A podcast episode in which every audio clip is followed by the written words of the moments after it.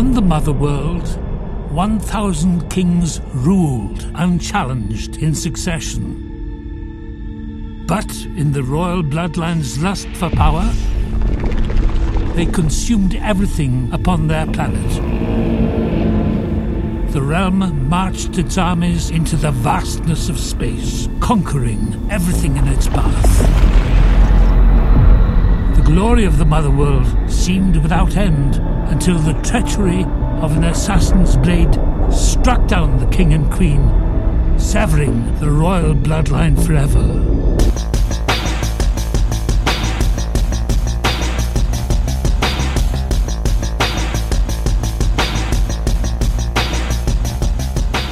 Velkommen i kassen med David Bjerre, så har vi fat i den episke science fiction film Rebel Moon, A Child of Fire, part 1 fra 2023.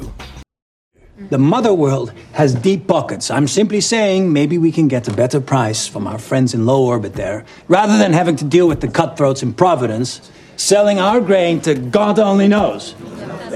Don't act like we don't know you've been selling our surplus grain to the enemies of that ship up there. I wonder what they would say if they found out where our excess went last year. Well, I'm no revolutionary. They offered the best price. I don't care about their cause. Obviously.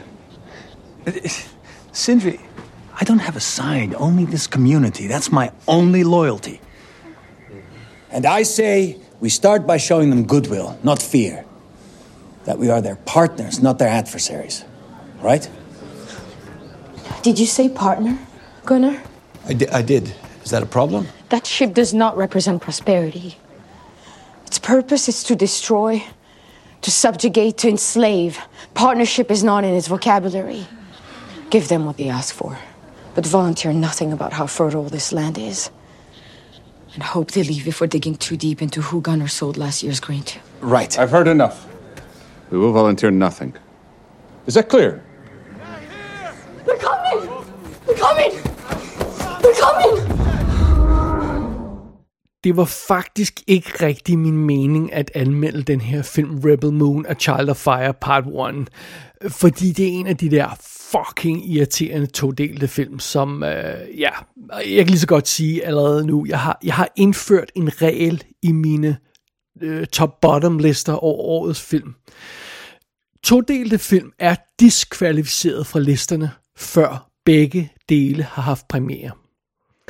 Og øh, jeg vil også våge den påstand, at hvis øh, den her regel blev indført af alle prisuddelinger, øh, så skulle vi hurtigt få lukket ned for den der trend med, at, øh, at, øh, med de her todelte film. Øh, fordi det, og det kan ikke gå hurtigt nok. Men, men, men okay, fair nok. Sådan er det i øjeblikket. Alle laver todelte film, og øh, ja, det gør Zack Snyder og Netflix så også med den her Rebel Moon. Anyway, jeg var simpelthen for nysgerrig over den her del 1 til at vente med at anmelde den til del 2 kommer i april, så øhm, ja, jeg, jeg, jeg blev bare nødt til at se den her første del af Rebel Moon. Så here we go. Lad os tage historien først, og vi, vi, øhm, øh, vi gør det her rimelig hurtigt, så vi alle sammen kan holde fast ved vores forstand.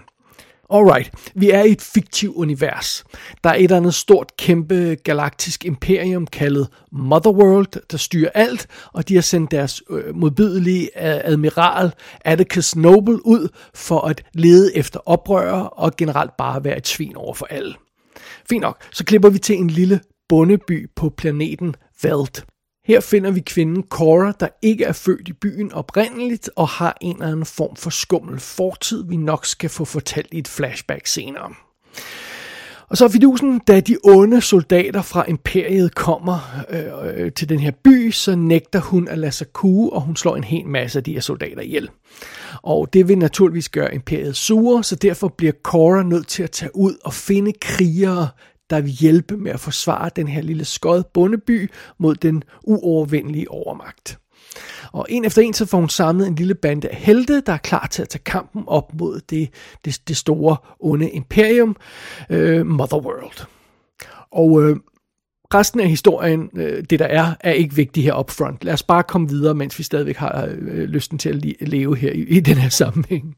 Øh, øh, det er simpelthen plottet i den her film, øh, som jo altså hedder Rebel Moon, A Child of Fire, Part 1. Og ja, det er screen-titlen, ikke Rebel Moon Part 1, colon, A Child of Fire, som plakaten og IMDb påstår. Det er ikke det, der står på selve filmen. Så vi kalder den det, den rent faktisk hedder. Alright, videre til et hurtigt kig bag kameraet på rollelisten. Det er som nævnt Zack Snyder, der står bag den her film, og ham har vi jo haft i kassen et par gange i forbindelse med øh, Justice League, hans øh, Extended Director's Cut af Justice League og Army of the Dead, som han jo også lavede for Netflix. Og ja, så, så kender vi selvfølgelig alle sammen ellers hans CV, øh, 300 Watchmen, Sucker Punch, Man of Steel og alt det haløjse, han har lavet før det. Det er Zack Snyder, der står bag den her film. Alrighty. Øh, hovedrollen som Cora bliver spillet af Sofia Botella, som vi også har haft i kassen før i forbindelse med Kingsman, The Secret Service og Settlers. Indimellem dem har hun jo lavet sådan noget som Star Trek Beyond og Atomic Blonde og Tom Cruise udgaven af The Mummy som den her onde Darth Vader-klon, der hedder Atticus Noble. Der har vi altså Ed Screen. Det er ham, vi tidligere har haft i kassen i forbindelse med The Transporter Refueled. Han var med i Alita Battle Angel og Mona Lisa and the Blood Moon. Og mange vil også kunne huske ham fra Deadpool. Derudover så møder vi en øh, sympatisk gut i den her lille bondeby, som, vi, som, som Cora befinder sig i, der har et lidt godt øje til hende. Gunnar hedder han, som bliver spillet af Michael Hausmann, som vi også har haft i kassen tidligere i forbindelse med Kate fra 2021. Han var med i Game of Thrones tv-serien i nogle øh, sæsoner, og World War C havde han også en lille rolle i. Så møder vi jo altså det her team af badasses, som, som Cora hun får samlet. Vi har Titus spillet af Jimon Hunsu, som vi husker fra mesterværkerne Constantine og Deep Rising. Han var også med i Amistad, hvis man komme igennem den. Øh, vi møder Nemesis, som bliver spillet af Bay Duna, eller Duna Bay, afhængig af hvordan man skriver det. Hun er koreansk skuespillerinde, som man blandt andet har set i sådan noget som Cloud Atlas og Jupiter Ascending i, i Vesten. Og øh, hun var også med i Netflix tv-serien Silent Sea som Blood Axe, der er en af de her oprørsledere, øh, som, som også bliver hævet med til at være helt. Øh, der har vi Ray Fisher, som jo altså spillede Cyborg i Justice League-filmen, som har været en kontroversiel figur, men som Zack Snyder bare godt kan lide. Og øh, han var åbenbart også med i tv-serien True Detective. Øh, jeg ved ikke, om det er anden eller tredje sæson, men han har i hvert fald ikke været med så forfærdeligt meget andet, Ray Fisher. Som Kai, der er sådan en Han Solo-lignende scoundrel, der har vi Charlie Hunnam, som... Øh, har vi haft ham i kassen? Ja, det har vi i forbindelse med Triple Frontier. Ellers var han jo med i King Arthur, Legend of the Sword og Sons of Anarchy tv-serien. Derudover så dukker der altså en masse folk op i mindre roller. Lad mig bare lige lave et par nedslag her. Altså Anthony Hopkins lægger stemmen til sådan en robotkriger, som, øh, som ser ud til at at få mere at lave i del 2. Øhm, øh, Stuart Martin spiller en, en jæger fra den her bondeby. Det er ham, der spiller The Duke i med Scarlet and the Duke tv-serien.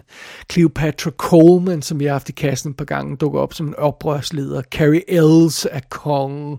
Jenna Malone har en lille rolle. Corey Stoll dukker op her. Og der er også et par danske skuespillere med. Josefine Lindegård og Sisse Marie, som jeg ikke kender, men som, øh, som, øh, øh som hun bare er blevet hævet med til at spille nogle af de her bønder, så det er altså meget godt. Det, det, det er en rimelig omfattet rolleliste, og det er selvfølgelig svært lige på nuværende tidspunkt at vurdere, hvor mange af dem, der sådan, øh, hvor meget de får at lave i anden del, men altså, de dukker i hvert fald op i, i første del, de her før omtalte folk.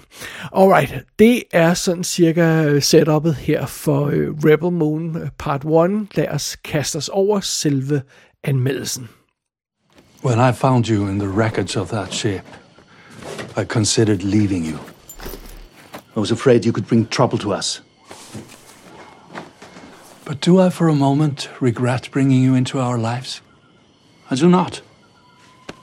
You've become a part of us. And yet now you leave when we need you most. When your people need you.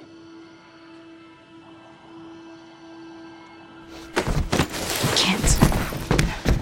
You mean you won't? This place is already lost. But what if that could change?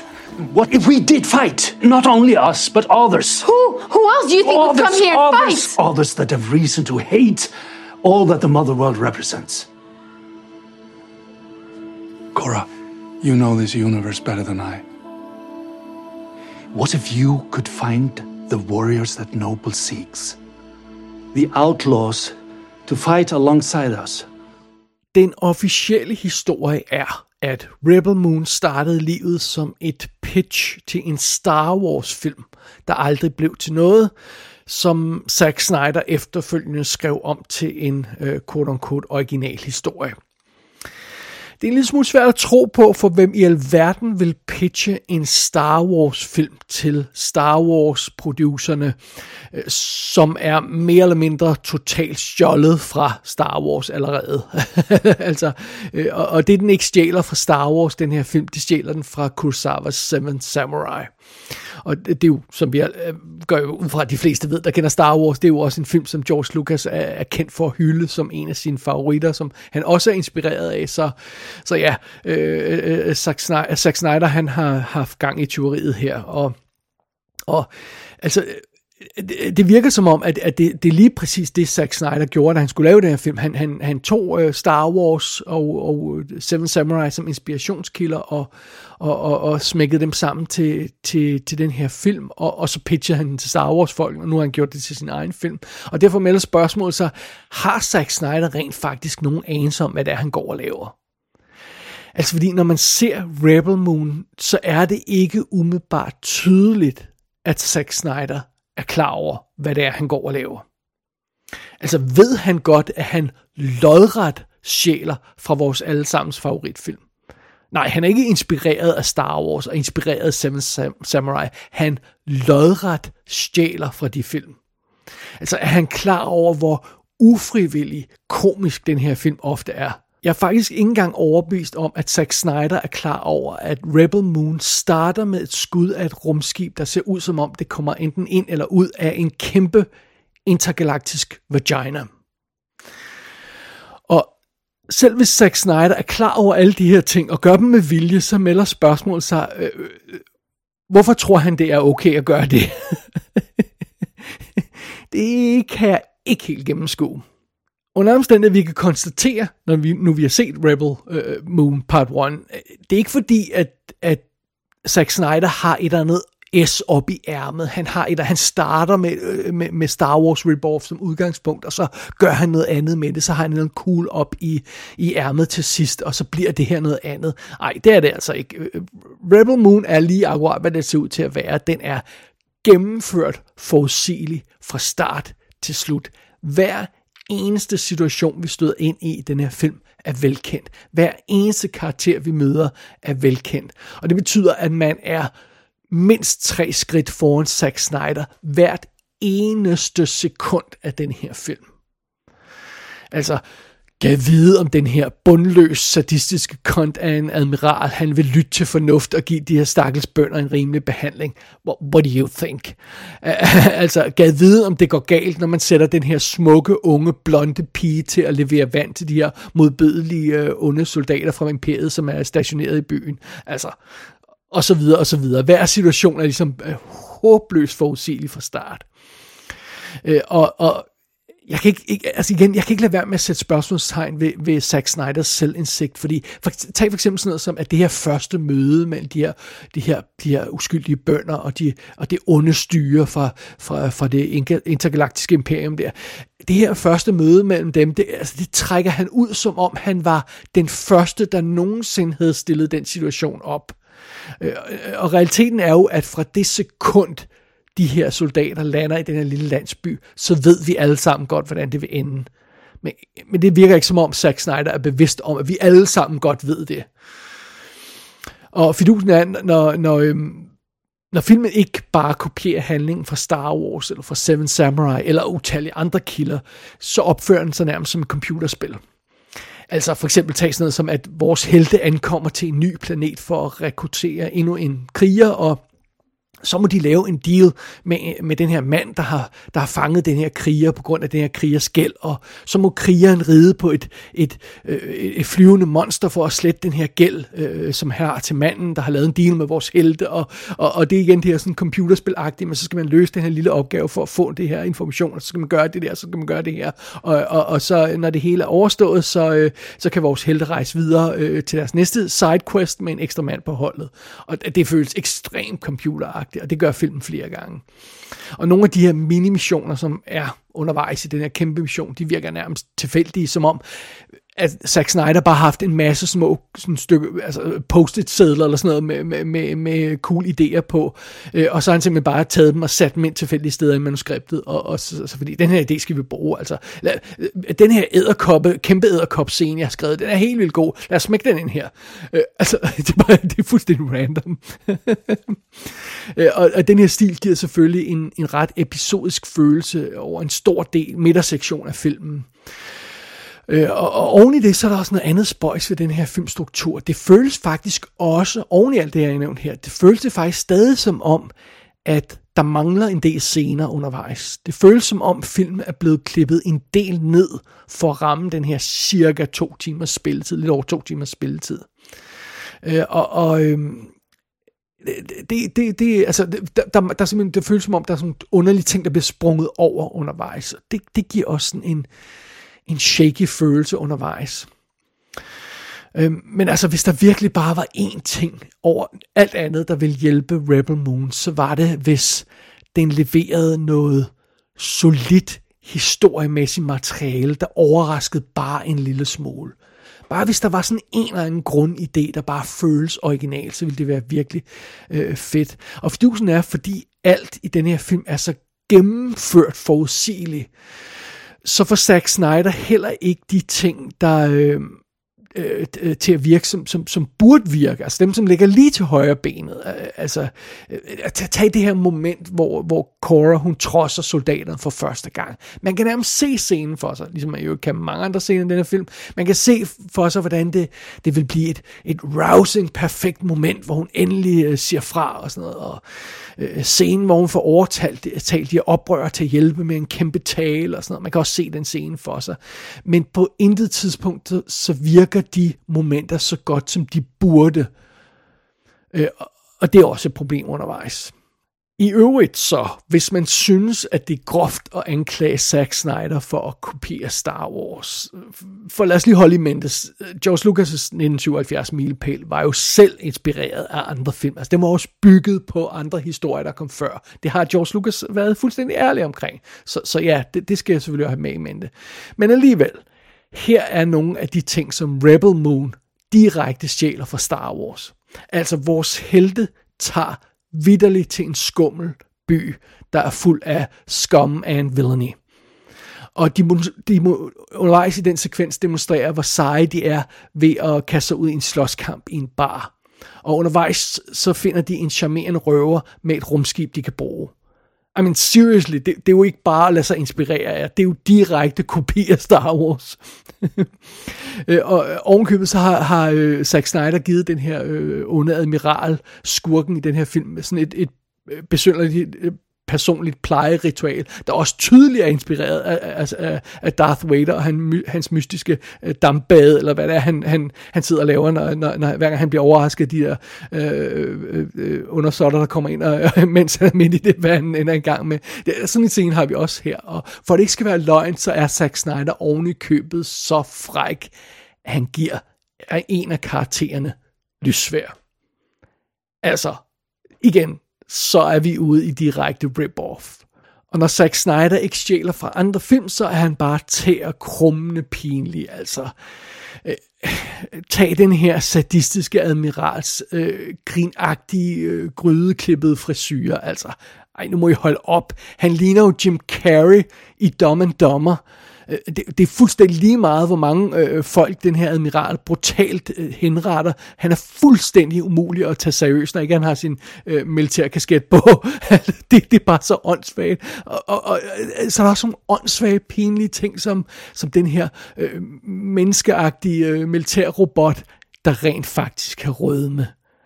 Ej, nu må I fandme holde op. Og man kunne blive ved. Der er simpelthen så mange pinlige ting i den her film. Hvis man skulle finde på noget positivt at sige om Rebel Moon, så er det, at den er i det mindste flot. Øh, bortset fra et par enkelte skud, som ser ud som om de er lavet i et studie med en virtuel baggrund, så leverer Rebel Moon nogle imponerende visuals undervejs. Øh, der ser ikke ud til at være sparet på noget som helst i den her film, altså med andet end originaliteten. Og naturligvis så har filmen det her moderne CGI-look. Øh, det er ikke fordi Zack Snyder pludselig har ramt et sådan mere realistisk look, eller Rogue One, eller sådan noget stil. Nej, det er, det, altså, den her film lægger sig op af, af det look, som Sucker Punch havde, for eksempel. Og, og, og det er, hvad det er, så det, det er fint nok. Øh, I øvrigt så har Zack Snyder taget credit som fotograf selv på den her film. Øh, jeg siger det lidt med vilje på den der frække måde. Øh, det anden gang han gjorde det, han gjorde det også på Army of the Dead. Øh, og det, det kan godt være, at han er fuldblods fotograf på sin egen film, ligesom Peter Himes var, men ja, det skal jeg ikke udtale mig mere om. Men, men det har han i hvert fald gjort på den her. Så han står krediteret som både øh, instruktør og forfatter og, og, og fotograf på den her film. Og øh, med hensyn til, altså, hvordan filmen ser ud, designet og det visuelle indtryk og sådan noget, så, så er det et rimelig imponerende univers, Rebel Moon præsenteres for. Det, det, det vil jeg godt indrømme. Altså, det, det, det, det eneste, der ikke er imponerende, det er, hvor uoriginalt alt andet er ved den her film. Men, men jeg synes alt andet lige, at den ser flot ud. Så det vil jeg trods alt godt give filmen. Men meget andet kan jeg simpelthen ikke give den.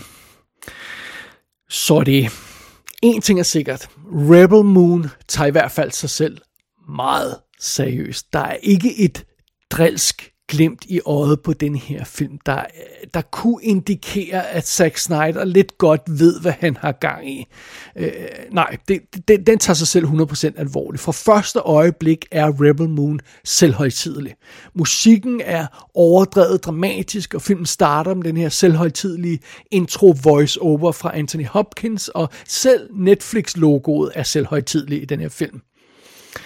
Øh, men midt i det der øh, kæmpe store, svulstige, selvhøjtidlige drama, som Zack Snyder har forstillet op her, så glemmer han jo naturligvis at få det intime og det personlige på plads. Der er ingen af karaktererne her, der er nærværende og vedkommende. Øh, de karakterer, vi arbejder med, er heldinden, skurken, bunden, soldaten, og, og, og de er blanke felter, om jeg så må sige, der aldrig bliver fyldt ud med noget. Øh, og og, og det, det, det er et stort problem for filmen. Meget kan man sige om Rebel Moon, men den er trods alt ikke kedelig. I hvert fald den her part 1. Den, den er hjælpeløst uoriginal, den er gennemført pinligt flere steder, men den er trods alt ikke kedelig. Øhm, desværre så er den ikke den slags ufølelig komisk, som man kunne håbe på, som, hvor man bare kan sidde og grine af den, øh, øh, sådan som man kan med nogle andre kiksede film af, af den her type. Det, man kan ikke rigtig sidde og grine af den, men, men okay, der, der, der er i hvert fald action, og der sker noget hele tiden. Når den her film er bedst, så synes jeg, at den føles som en af de der compilation CD'er, som, øh, som man kunne købe i tidens morgen. Der var sådan fuld af, af, af, af datidens hits. Jeg ved ikke, om man nogensinde stadig, stadig laver dem. Sådan Absolute Music, eller Now That's What I Call Music, eller sådan noget. Rebel Moon er øh, øh Absolute Music. Øh, science fiction filmenes Absolute Music. Det er det. Sådan øh, best of hits. Øh, og, men øh, det er når film er bedst. Når den er værst, så er den her film så pinlig, at man næsten bliver nødt til at kigge væk. Og det kan man roligt gøre, fordi man kommer ikke til at misse noget originalt ved at kigge væk et øjeblik. Jeg må nok indrømme, Rebel Moon, A Child of Fire Part 1 er mere eller mindre akkurat lige så skuffende, kikset og wannabe-agtig, som jeg ventede. Øh, Zack Snyder hiver ikke en øh, kanin ud af måsen i den her film, og det var der vel heller ikke rigtig nogen af os, der troede, han ville. Men han får selvfølgelig en chance til, fordi der kommer jo altså en tor til den her film. Uh, part 2, The Scar Giver, er sat til at komme i april 2024. Yes, vi får en hel film til med det her shit. Og, og som sagt tidligere, uh, det her med todelte film, det må altså stoppe. Uh, øh, jeg har sådan en eller anden idé om, at, at alle, der laver todelte film, i virkeligheden jager den der uimodståelige Empire Strikes Back, Return of the Jedi kombination. Øh, det, det, det, det tror jeg, at den mere end noget andet, som, som folk, der laver sådan to dele film, jager. Og, og, men det er altså ikke lykkedes andre at ramme øh, den, den fantastiske kombination der. Hver, altså, selv film, der er, der, der er gode, øh, øh, som, som Back to the Future og sådan noget, de har ikke ramt den. Sådan som Matrix eller Kill Bill og sådan noget, de har heller ikke ramt den. Øh, øh, eller nogle af de utallige andre film, der har lavet det her todelt stunt. Øh, så, så øh, jeg ved, altså, kan, kan de ikke bare holde op med at gøre det her? Og det, og det sjove ved det hele er, midt i al den her snak om to-delte film, så har Rebel Moon Part 1 faktisk ikke en specielt stor cliffhanger.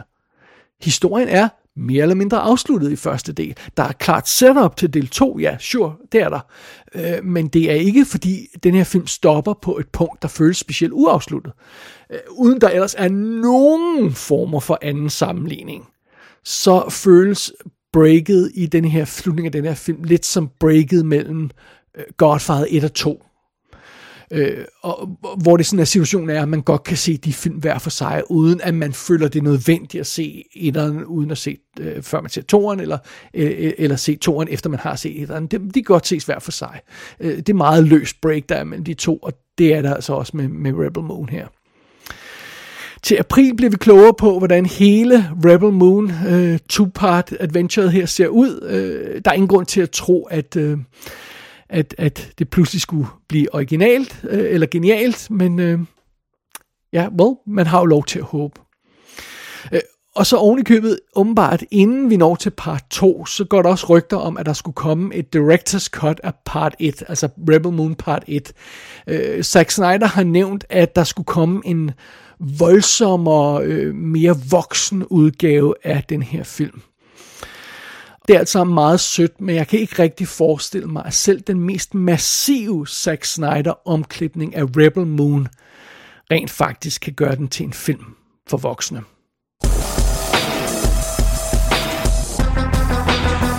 Rebel Moon Part 1 kan streames på Netflix i øjeblikket. Forvent ikke fysiske skiver på noget tidspunkt og hold øje med del 2 til april.